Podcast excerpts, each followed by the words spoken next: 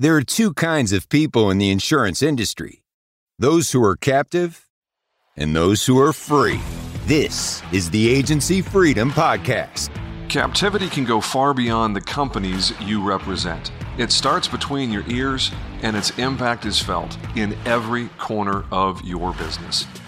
We're all about helping agency principals and sales professionals reach your maximum potential and flex your freedom. If your goals are big enough, you're going to have to get uncomfortable to be able to reach them.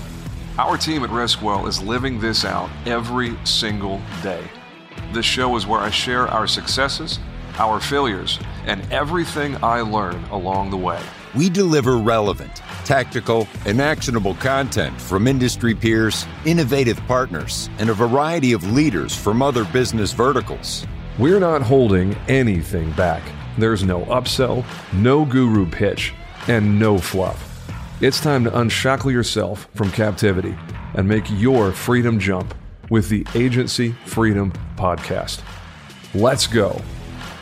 What is up, boys and girls? Welcome back to the show. This is the Agency Freedom Podcast, where we help insurance professionals move from captivity to freedom. Yes. And I am excited for this episode because my man, Mr. Patrick McBride from the great state of Illinois, Dixon, Illinois to be precise, is our guest for today's interview. Patrick, thanks so much for being here, man. Super pumped, man. This is uh this is pretty exciting. You are like the flavor of the month, man. I see your name freaking everywhere, it feels like. Thank you for uh, giving us some of your valuable time. And I got to say, uh, Freedom Jumper, listening audience out there, this one is going to be packed full because Patrick's got a lot in his backstory, really interesting stuff to dig into.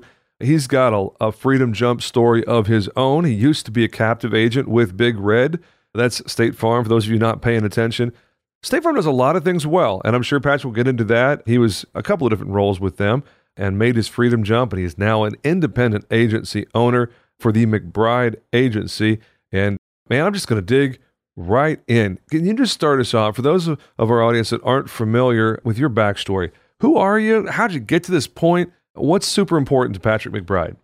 Yeah. Well, I think I'm going to work a little backwards on that one. So, what's super important to Patrick McBride is I think the word legacy probably kicks in there. I am the product of a young marriage, and my dad passed away super, super young. Like I was, I was six months old. He passed away, so I grew up without that male role model, and he was charismatic, athletic. I mean, just the smart, funny, good-looking guy that everybody always talked talked great about. And the older I get, the more I realize that's just what you do when somebody passes away, right? Whether he was good or bad people always tell the good stories, which which helps my cause as I get older.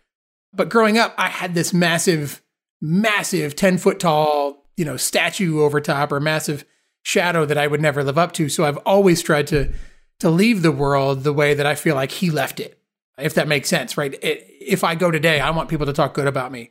I want them to tell stories to my kids and my grandkids of how great I was and and all those pieces. Not not how great I am, but the impact I made in their lives. So that's yeah. kind of if there's something to kind of sum me up, that's what I always want to do. That's why I love doing uh, any speaking engagement I can I can get to pour in or talk to or, or build up people or any mentorship opportunity I have, I'll take it. Insurance is a is a funny game. I am not by all for all intents and purposes, I'm probably not your insurance guy, your typical insurance guy, despite the sport coat I'm wearing today. I am a I'm a sales guy. I'm a marketer. I spent the majority of my adult career or uh, you know, my working time is a uh, in the bicycle industry. Everything from kind of the shop rat, cleaning up bicycle stores, sweeping floors, building bikes out of boxes.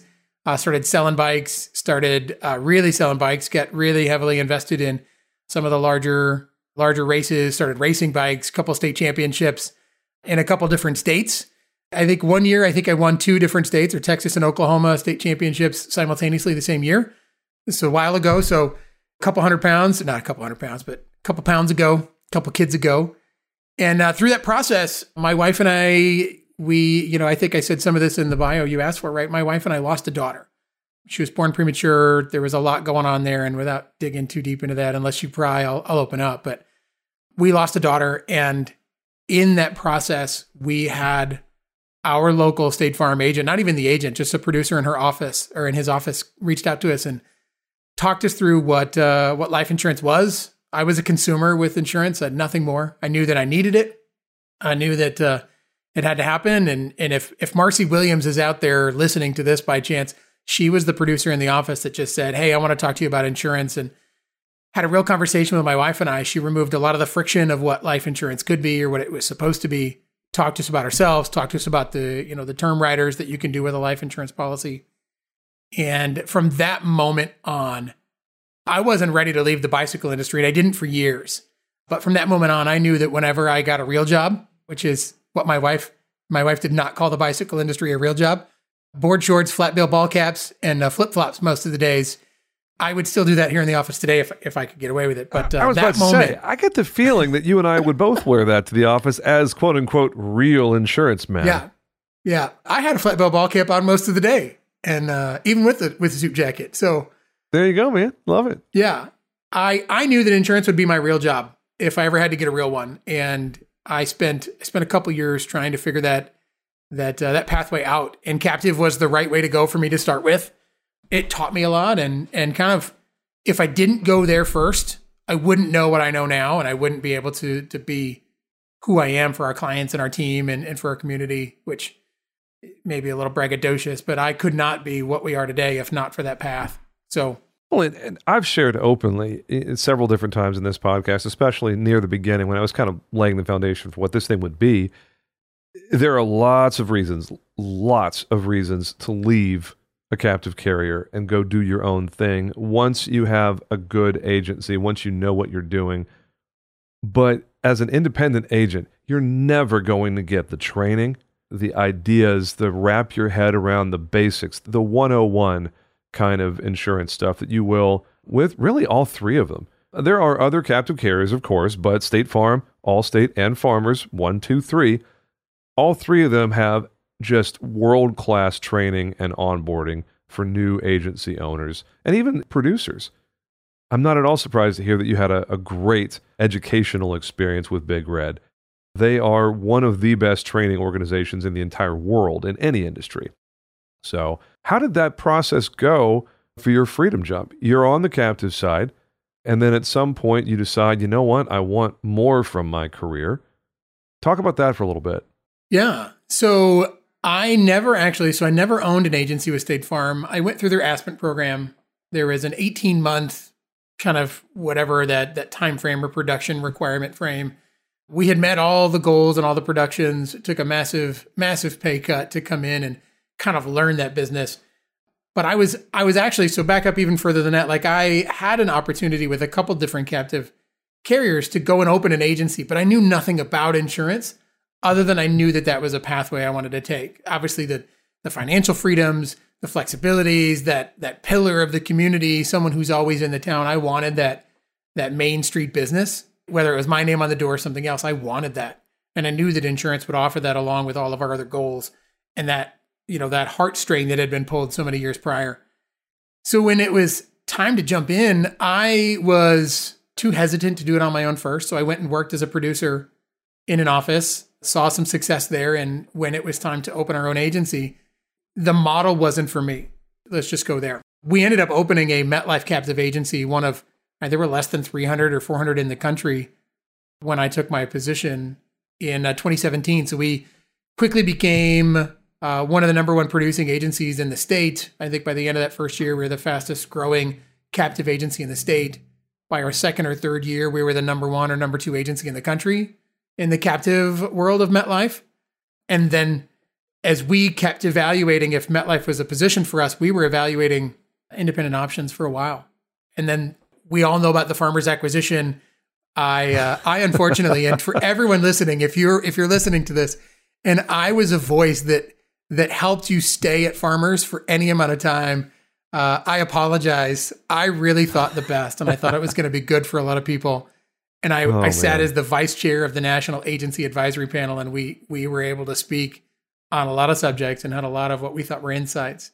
I thought it was going to be Mm. a good good switch for a lot of folks, and it wasn't. Uh, and without going down an ugly road, we just we quickly learned that that wasn't the right thing for us. And within within four months of being partnered with farmers, we had uh, we had made the decision to uh, to leave and to make that that freedom jump, as you say, right, to make that exit as quickly yeah. and efficiently as possible.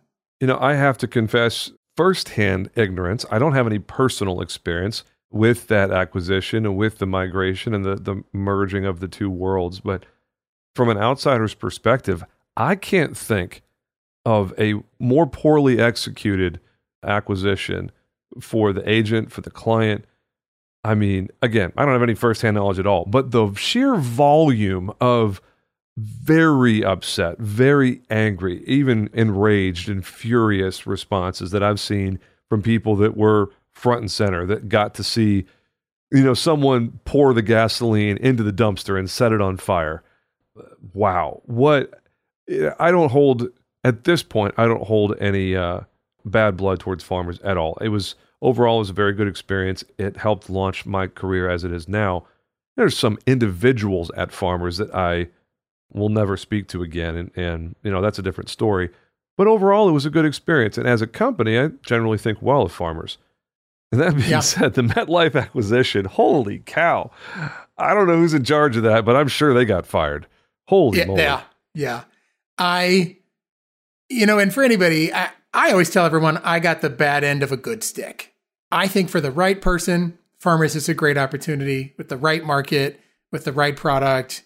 Uh, I think it could have been right a great opportunity country. for a lot of people. Right. Yeah. There's, yeah, there's sure. obviously, it's working for someone. There are a lot of people out there mm-hmm. doing it well we with our book size and the transition and the commission schedules and splits that we were used to it took a a massive cut of our revenues i mean something like 30 or 40% of our revenues off the top immediately mm. and production requirements were the same staffing requirements were increased there's just a lot of things that didn't go well and then the debauchery that happened with rates and product and yeah. all of that and systems. Well, never so, yeah. mind the whole like three hour hold times and yeah. complete breakdown of the agency's support infrastructure.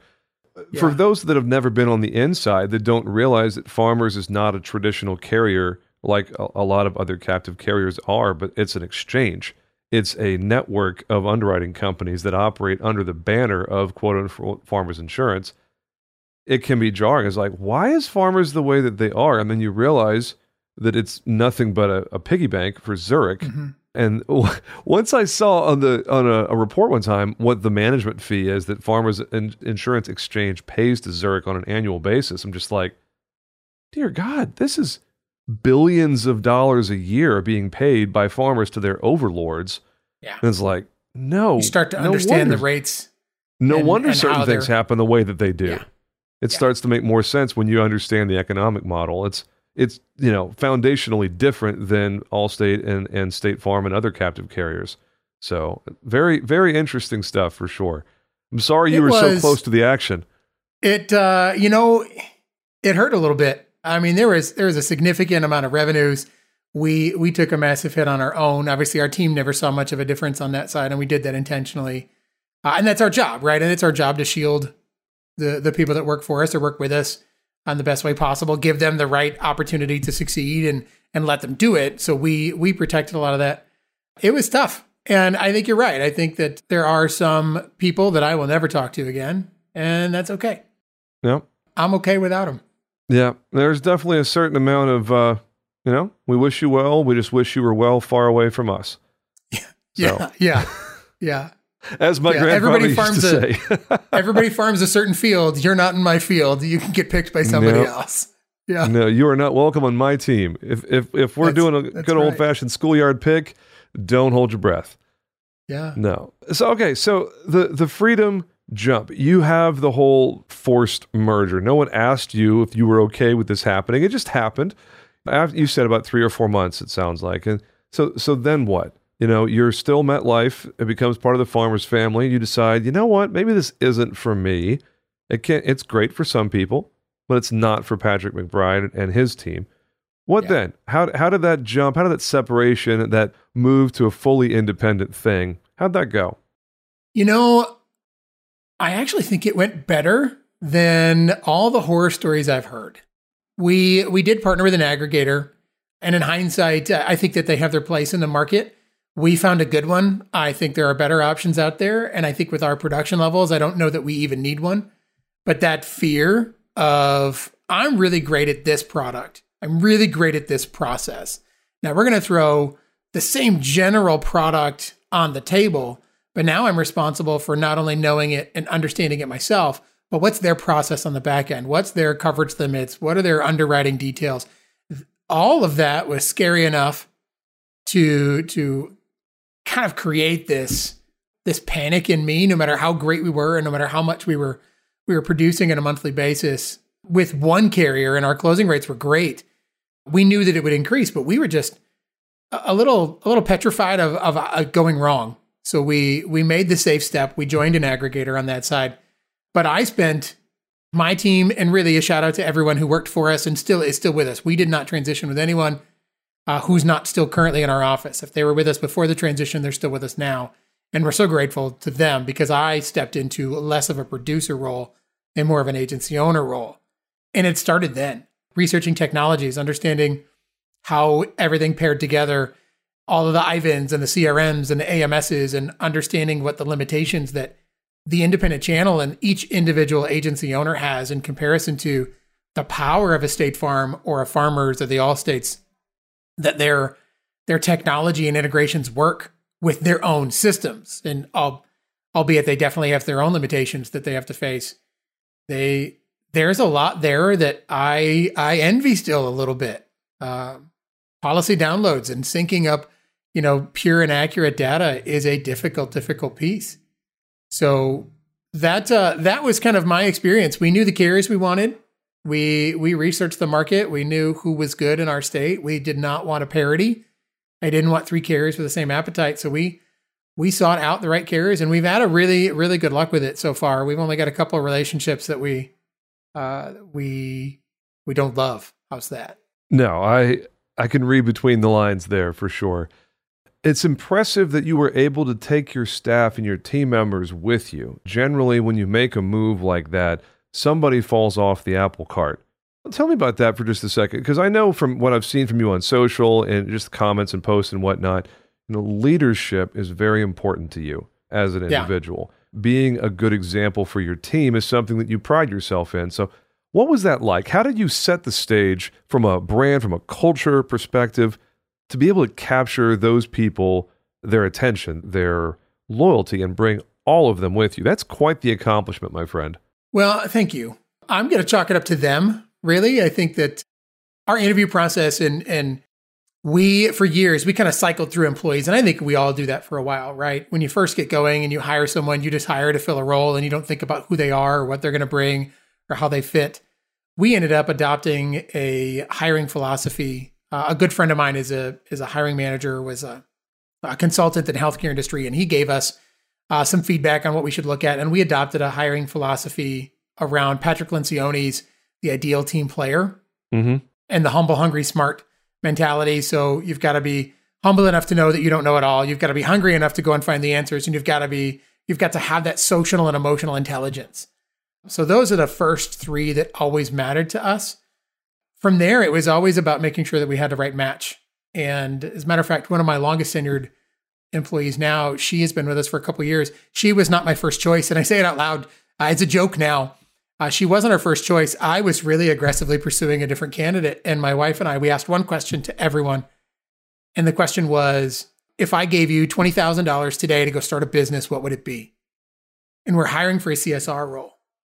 And my ideal candidate said I would take it and I would buy this inventory and I would sell it. And as a sales and marketing person, loved that answer. And she had ideas. She knew her product. She knew how she'd sell it or how she'd market it. I was all in because I saw the future potential for a producer. But I didn't need a producer. I needed a customer service manager and account manager. Yep. And the the lady that we did hire, she said, "Well, I don't really know what I would do, but what I would do is I would I would find a way to help or serve other people or solve their problems." And that core tenet of understanding who they are and what they would do and what they're wired to do and putting people in the right place, I think all of that transition started there. So their buy-in from the get-go we are aggressively transparent. I don't hide things well. I wear my emotions on my sleeve. If I'm excited, you're going to know. If I'm bummed out, you're going to know. If I don't talk to you or I isolate and I remove myself from conversations, you're going to know something's going on. I am not a, uh, a stoic personality. Most days, if you uh, if you cut off my arms, I can't say anything. You can't really see here on camera. But I, I will most oftentimes be flapping my arms in the in the wind just to communicate a point that doesn't need to be arm mm. flapped about, if that makes any sense at all. It actually does. I, I feel like we're kindred spirits in that regard for sure. Yeah. I don't think subtle and nuanced are words anyone would use to describe me. So uh, you and I are, are, very similar there, man. I feel I'm going to take a note of that that question. I love that question. I haven't heard that particular one in a, a hiring environment. Uh, just to paraphrase it, and I know you said 20, I'll pick 25 because it's one fourth of a hundred. Yeah. If I were going to give you $25,000 to start a business, what would you do? Tell me about the business that you would launch. That's a great question. I really like that. We're in the middle of uh, the early part of finding an outside producer for our commercial and real estate operation. Our inside game is very, very strong. We have a lot of presence, content, and whatnot. But the outside game, the, the hunter killer profile, uh, we historically don't have the most success with a purely outbound uh, producer just because so much of what we do is inbound. So I'm going to take that one and stock it away for my uh, for my own purposes, man. That's that's solid gold right there. So to help. Now, as we proceed with the with the next phase of the conversation here, so you make the decision to leave. You joined an aggregator. You got the markets that you need to be successful for where you want to. Talk about the spin up. Maybe the first 12, 18 months as a, a fully independent agent. What's that like? What sort of big landmines did you step on that blew up in your face? Maybe advice that you have for somebody else who's a little bit behind you in the journey. Reflect on that for a little bit. You know, knowing your numbers is number one. I think understanding what you're what you're going into, understanding the the commission schedules and the payouts was probably my biggest my biggest hurdle to understand. We've written some, and obviously when you you come out of captivity, we had a lot more freedom with our markets. And everyone told me find a niche and stick to it. And I intentionally went broad because I didn't know what I wanted to write in the commercial side. Our personal line side were fantastic. The, we've got a strong referral network. We have killed it in personal lines for years, and this only made us stronger. This transition did. Commercial was really all about making sure that we understood what we liked to do and what our carrier partners were good at and I'm not sure where I heard it, and I think this is probably credit to David Carothers in, in the Power Producers podcast somewhere, where he said, call your underwriters, ask the question what you're great at and what you love to see, but you don't see enough of. Yep. And we started asking those questions of the carriers that we really enjoy working with, and we we really kind of kick things off. But the biggest landmine I think that we hit was uh, when you've got these really big work comp policies specifically, you've got these big work comp policies that are now pay as you go and you're getting paid as earned, not paid as written, where you thought this massive chunk of revenue was coming in and it spread out over a year. Not all, uh, not all in bad, just different. And then making sure that all of our technology synced and spending the time training and training together because everyone has a different training pace. That's probably now that I look at it, and we're making some migrations in our team less than a year into some technologies, we're, we're making some transitions for better integration uh, and an overall better experience, internal and external, is kind of driving that. But forced training together, and not necessarily role playing with our producers, but just making sure that we all understood how to adequately and appropriately deploy our technologies and how they work together has been uh, probably our biggest. I don't want to say it was a landmine. I think we avoided one because we did it so intentionally. Every week we meet every Thursday morning we have a basically the first half of the morning is dedicated to training together. Everyone knows everything that's going on. We don't again aggressively transparent. We don't hide anything. I've been a part of those organizations where you just get told what to do when you do it. And and I'm good. If you tell me to go jump, I, by God, I'll jump. I'll ask how high, how long, and how far you need it to happen. And if I can't do it today, I will make sure that I can by the time you need it done. But that does not work for me as a leader. I can't I can't function that way.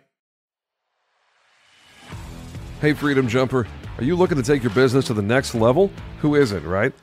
Write more business and see your agency succeed with NBS. At Nationwide Brokerage Solutions, they understand the challenges local agents face in the constantly changing marketplace.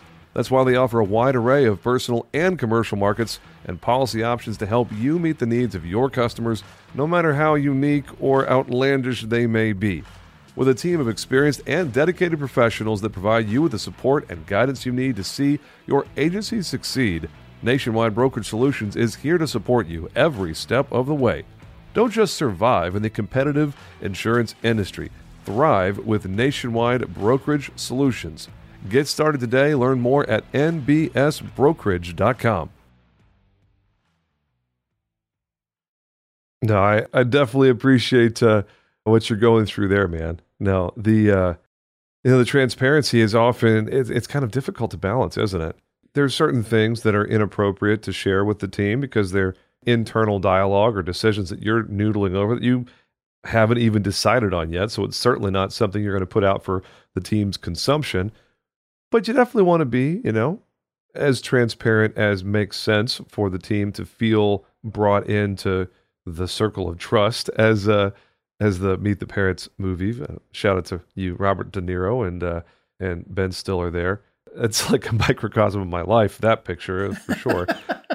I'm going to double click on the tech thing for just a second because one of the things that we like to do here on AFP when it's appropriate is just, hey, run me through your tech stack. What are the vendors that you're fond of?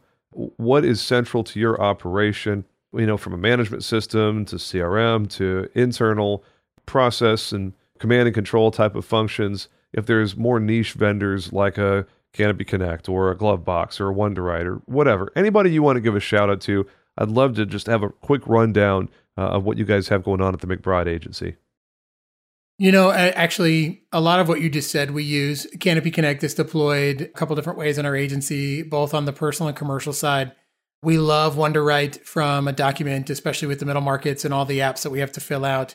They actually serve a, a relatively specific need for us as well with making sure that our clients are able to collaborate and see their policies and document storage in one place until Glovebox can handle that for us too. And I we love Glovebox. We've got an entire YouTube series about our mobile app that's powered by Glovebox and our customers love it. And not only is it a service and retention point, it's been a sales point for our team saying, hey, you don't have to worry about having multiple mobile apps. We can bring everything in and, and put it all together in one spot.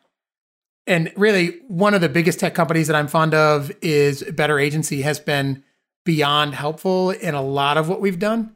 And having one system that was basically done for us at the beginning, they, I think anyone who's looking into automation, CRM, AMS, kind of the integration side, if you're not tech savvy, you don't have to be with Better Agency, I think is is kind of the key.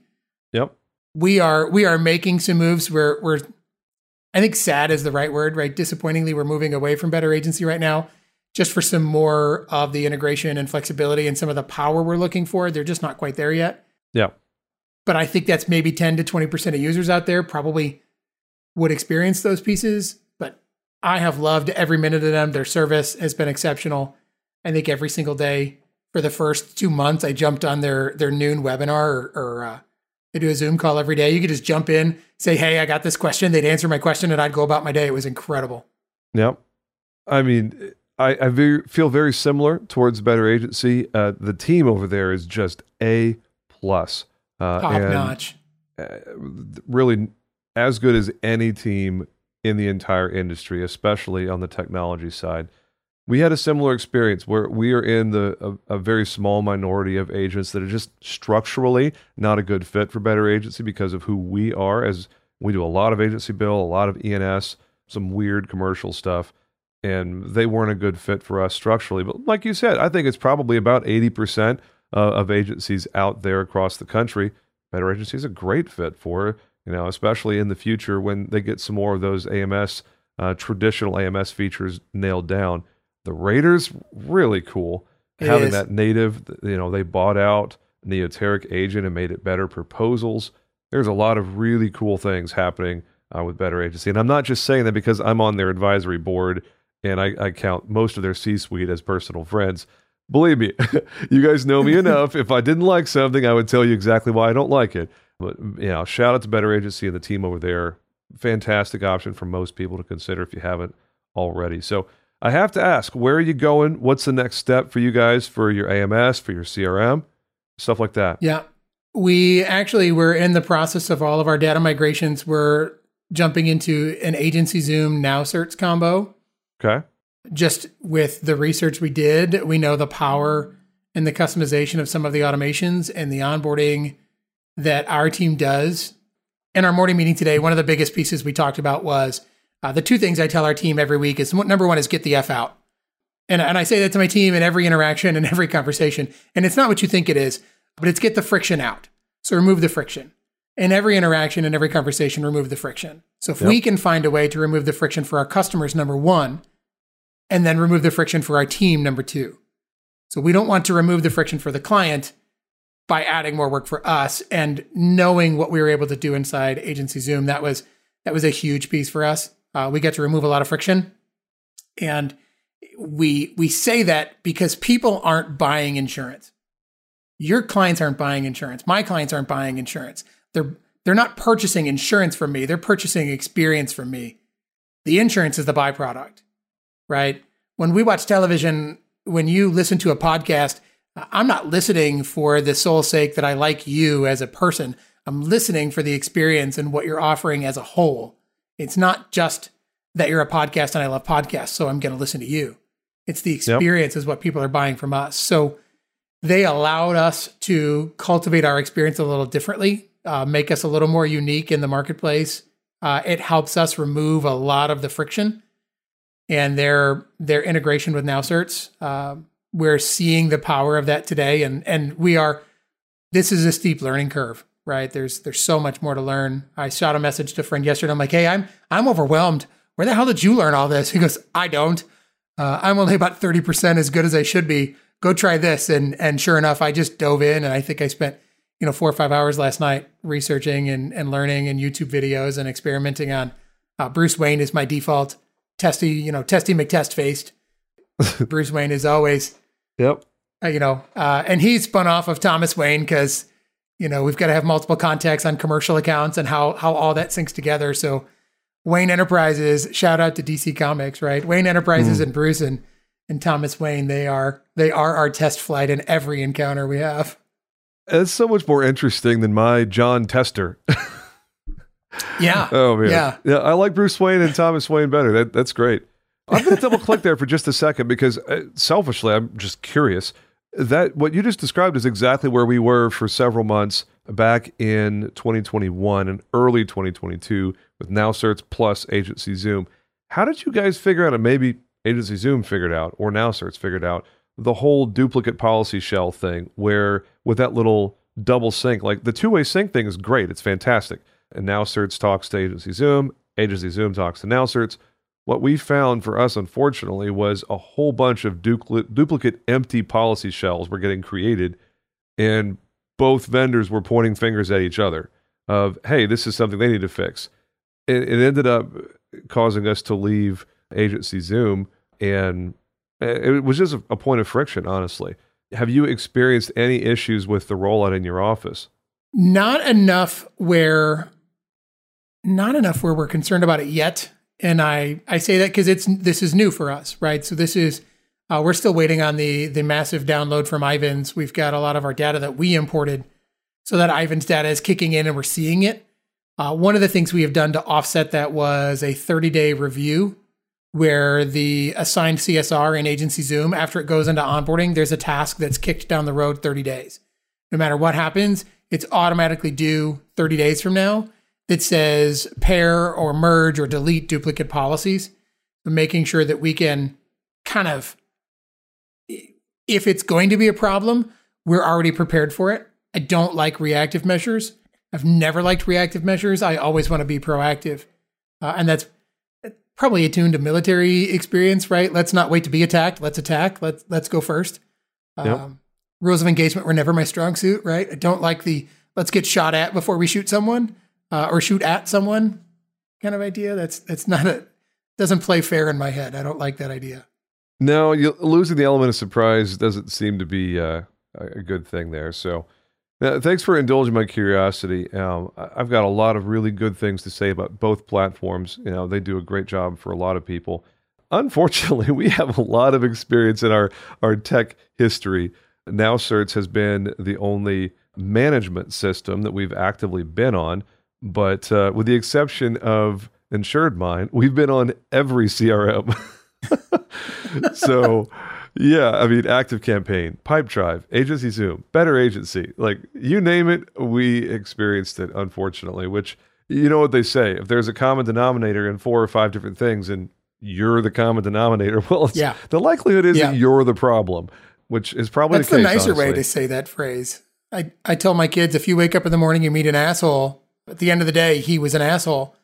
But if you wake up in the morning and you meet seven or eight assholes through the day, guess what? You were the asshole. Hmm. That is a, a definitely a, a way of communicating the same sentiments. I, I like it. Oh man. Where uh where are you on stage in the spring? You are going to have a very busy 23 just like I am. I don't know what happened, but I started getting speaking invitations and it just kind of snowballed. You mentioned that you you are also getting the opportunity to present to your peers a lot more so than in the past. Uh, where where are you going to be? What are you up to? Right now, we're actually on stage at the Agency Success Conference in Phoenix in April. And to date, that is the only outside speaking engagement we have. We do have a, a webinar that depends on when this podcast release that we'll be doing with Canopy Connect on some of our video and social media tactics and what we're deploying there. But right now, that's that's all I've got. The spring is heavy. I know that we'll we'll probably book some more as we go, and I'm looking forward to it for sure. Awesome. So, for those of you that want to book Patrick McBride for your association or your company event, I'll put uh, his contact information in the show notes below. Yeah, they don't have to send me a finder's fee or anything. That's just my gift to you as our guest on the show. So, my man. Oh, man. As we kind of you know move towards the end of the show here, uh, what's on your mind? Any hot takes you've got? Any current events that you want to to get into? Uh, anything that we haven't brought up already that you wanted to talk about today? You know, now you got me, James. I don't know. I could talk about anything. I'm I'm a re- as much as I say I'm proactive. I really don't. Uh, I don't like to bring a lot to the forefront. Um, so uh, let, I, let, me let me throw a little bit of a, a, you know a closer question here, make it a little bit easier. Sorry to just give you a blank slate and say, hey, what do you want to talk about for the last ten minutes? Yeah, this whole AI man. thing, you know, the yeah. Open AI, the Chat GPT, the the machine learning, the AI driven content generation. When I think of the sort of stuff that's going to disrupt a lot of industries in the next few years, this AI or machine generated content, whether it's deep fake technology for like pictures and video, or it's chat GPT for like creating the written word out of thin air. What's your take on all of this sort of, you know, current event type stuff? And what are you doing to stay in front of the curve? I think that anytime anytime technology progresses, there's an opportunity to run and hide or to grab it and run uh, and move forward with it. We we've embraced it. We do a lot of content, and we're continuing to do more, uh, especially with uh, video and social media. We've actually kind of leaned into it a little bit, and I think anytime that you as a person can remove some of that that friction in your own life and take let's use chat gpt for example or jasper if i can take my base knowledge throw it into chat gpt and have it give me more ideas, I'm going to leverage both together. I'm not replacing me or my experience or my knowledge or my research with just what the AI has said. And I don't think anybody should. I think it's a leverage point that if you can take what's there and help it offset your effort. Have you ever heard of decision fatigue? Mm-hmm. Yeah. I experience it daily. Yeah. I am a firm believer that all of us have a unique number in our bodies, in our physiology, in our mental state, and and that fluctuates. I think based on uh, nutrition, right, sleep habits, uh, energy levels, stresses outside of that. But I think everyone has a certain number of decisions you can make, and make them effectively, right? I'm while I have my eye on the ball five, ten years down the road. I all I want to do today, James, is make the next right decision. And if I can make the next right decision all I want to make sure is that I'm not coming up against that decision threshold for my day. And if I can remove some of those decisions and some of that creative process, there's only so much fuel in the tank on a daily basis. And if I want to be able to do more and give my family what they need, give my wife what she needs, give my children what they need, my team what they need, our clients what they need, our community what they need, our church what it needs, right? You know, we've got dogs and we've got a cat. You can keep the cat. And for all the cat lovers out there, you can keep my cat too. It's uh there's only so, there's only so much I can give and to be the best version of me, I'm always going to take uh, something that's going to help me get there. And if I have to spend an extra half hour or hour learning how to better deploy that technology, I will absolutely try it. We try everything.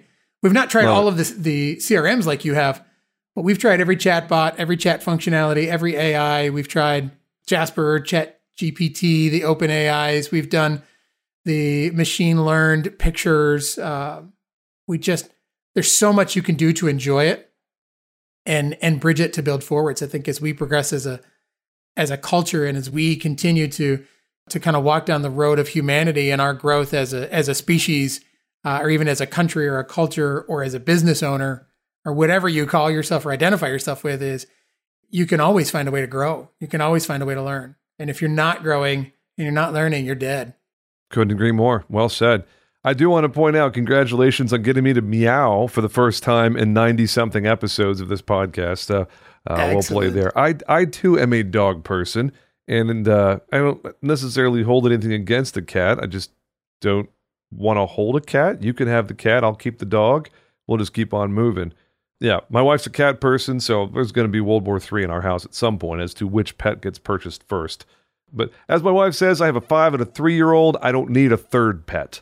So our 12 year old brought home a stray and he is the gentlest child. And this is a couple years ago, but he brought it home. It was a stray and there was just no, there was no saying no, despite any allergies. We have the special medicine or food and shampoos.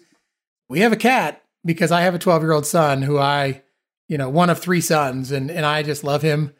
And he is as gentle as, as you can imagine.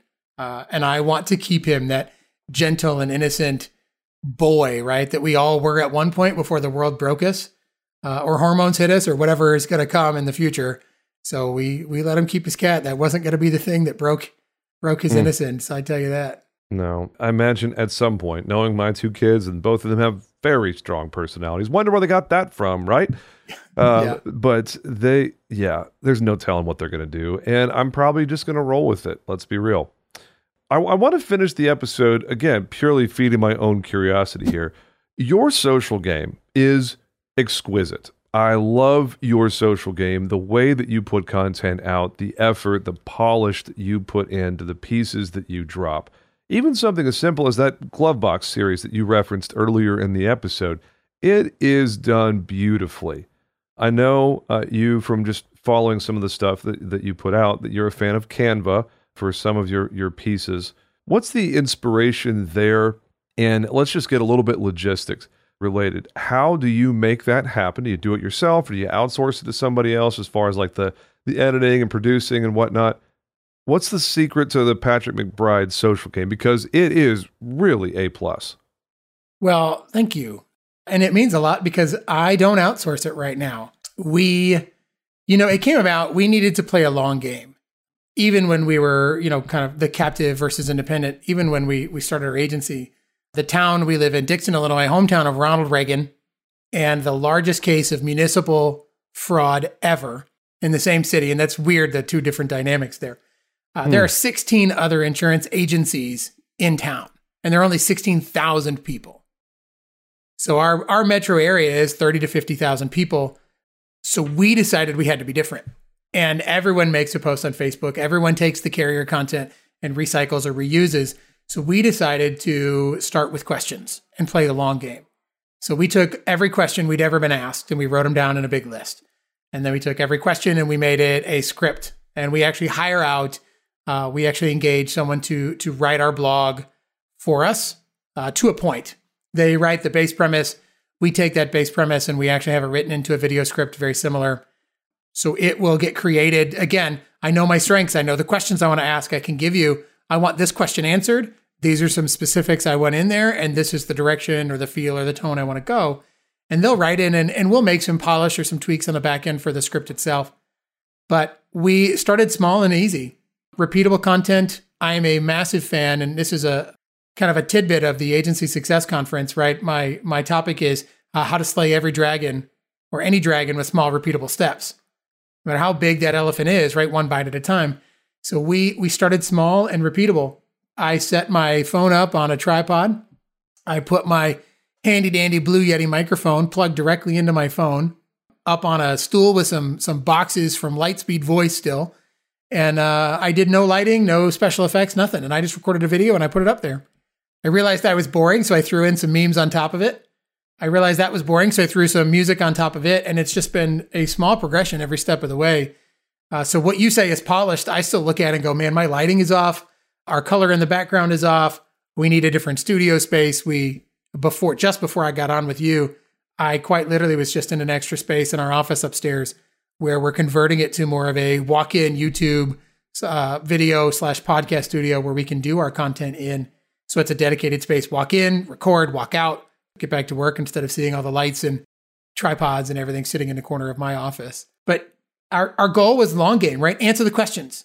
If if we're seeing the question asked two or three times, we know that there's 10 more people out there who aren't asking. And if we can create a library of content every step of the way, uh, but our, our ethos has always been small, repeatable steps. And when I took our first video, took me something like 14 hours to produce from writing the script, editing the video, uh, recording took me an hour and a half for a four minute video because I thought you had to be perfect on screen all at one time. Mm. And then I realized it might take me eight minutes to record it, but I can cut four of those minutes out that that streamlined my process. Oh yeah. And our our Adobe Premiere time is relatively simple. We created templates inside there. We record all at once. We'll record for one subject. If I'm going to talk about blue water bottles today, I'll record the long form video about how blue water bottles are made and why blue water bottles are the best. And then I'll record immediately two or three promos about why blue water bottles are the best. And then don't forget to check us out. And I record it all at once, chop it up, I put it in its right template. I uh, I have everything from our captions and Clipscribe. I export and I post on a very specific schedule.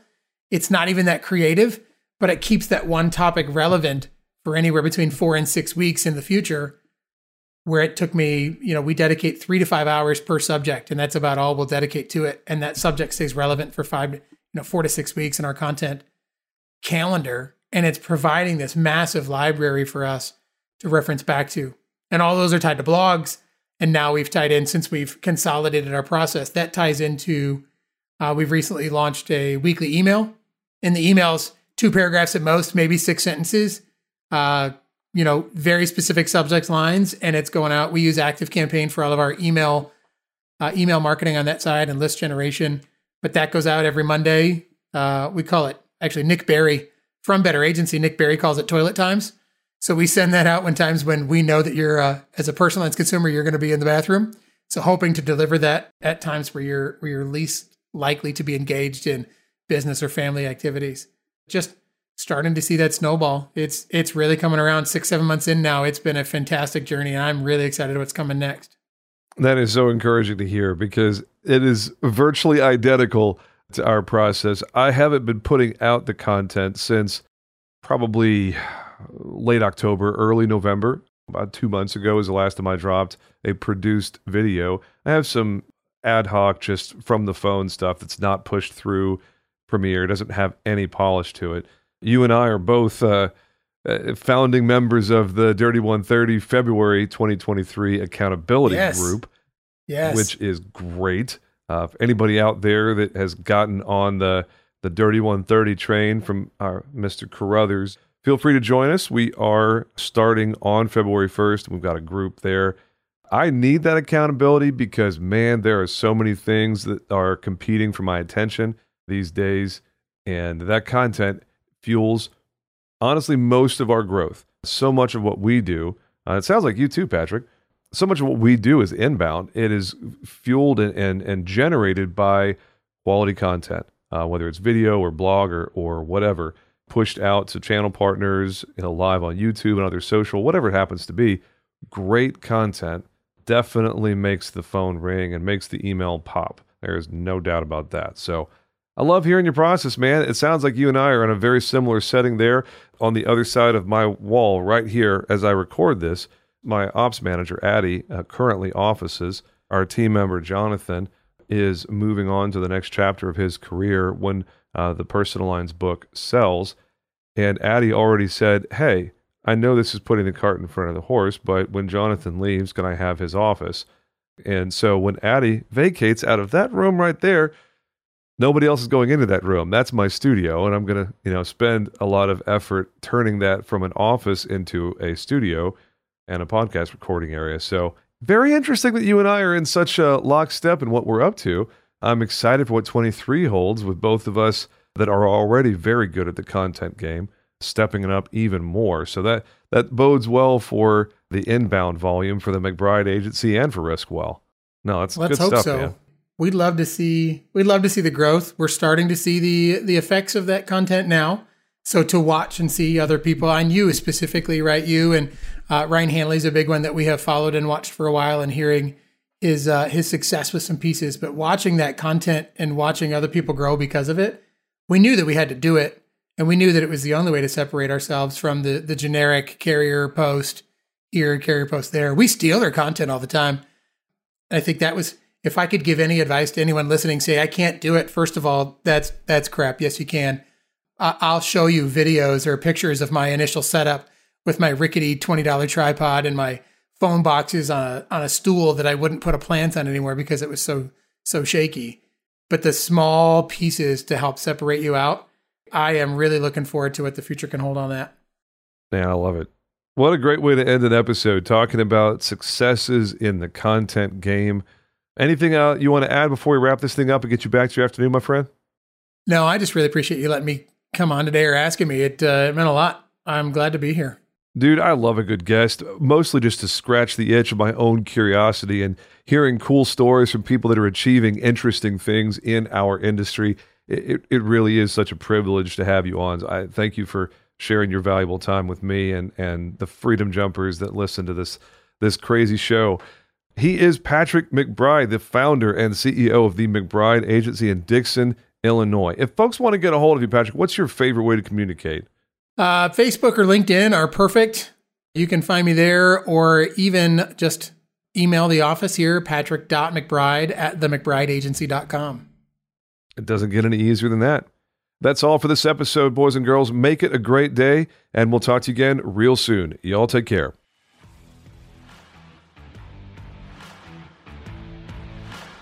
Thanks for listening to the Agency Freedom Podcast.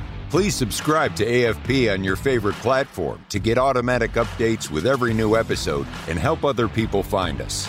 If you like what you hear, please drop us a review and tell the world what you like best. Most importantly, please share AFP with someone you know who is still in captivity. They'll thank you later.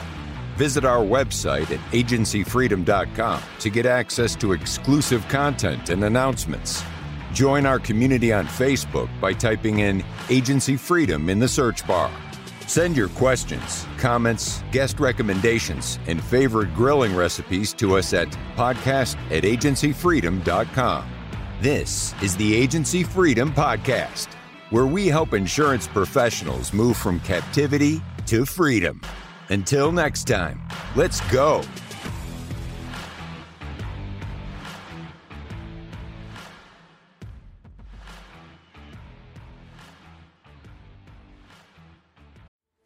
Hey, agents, listen to this. Listen to this. What are we terrible at? Think of it. Think of it really. We're, we're terrible at training, right? We're not very good at hiring. We're not very good, terrible at firing, actually.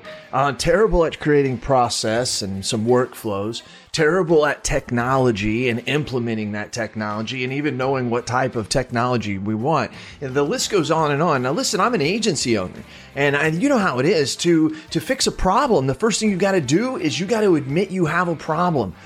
Here's what you do go to virtualintel.com. Check out what we do because we do all those bad things that you can't do. Really? And you may do one or two of them well. Good for you if you can do them all. Just want you to know you're in the minority. But if you can't do any of them good, or you don't even want to do them anymore because it just takes too much mental power, then good for you for realizing that and give us a call. I'm telling you, virtual intelligence, that's what we do. And where we specialize in high quality VEs, not virtual assistants. Look it up. Go to ChatGPT, put in what's the difference between a virtual assistant and a virtual employee. Enough said. I don't have enough time to go on and on about all the differences on this 60 second commercial, but you've got time to search it and look at it. That's what we do. We deliver high quality VEs. We mix the technology with it. We train them on the technology, give them and the technology to you, and you're off to the races. I'm not joking with you. You can call my agency at any time, ask for Lordland, and we do ask her, say, how fast are you able to do quotes? I've actually got a couple videos of it. That's right. We can do five to 10 carriers in one quote in three to seven minutes.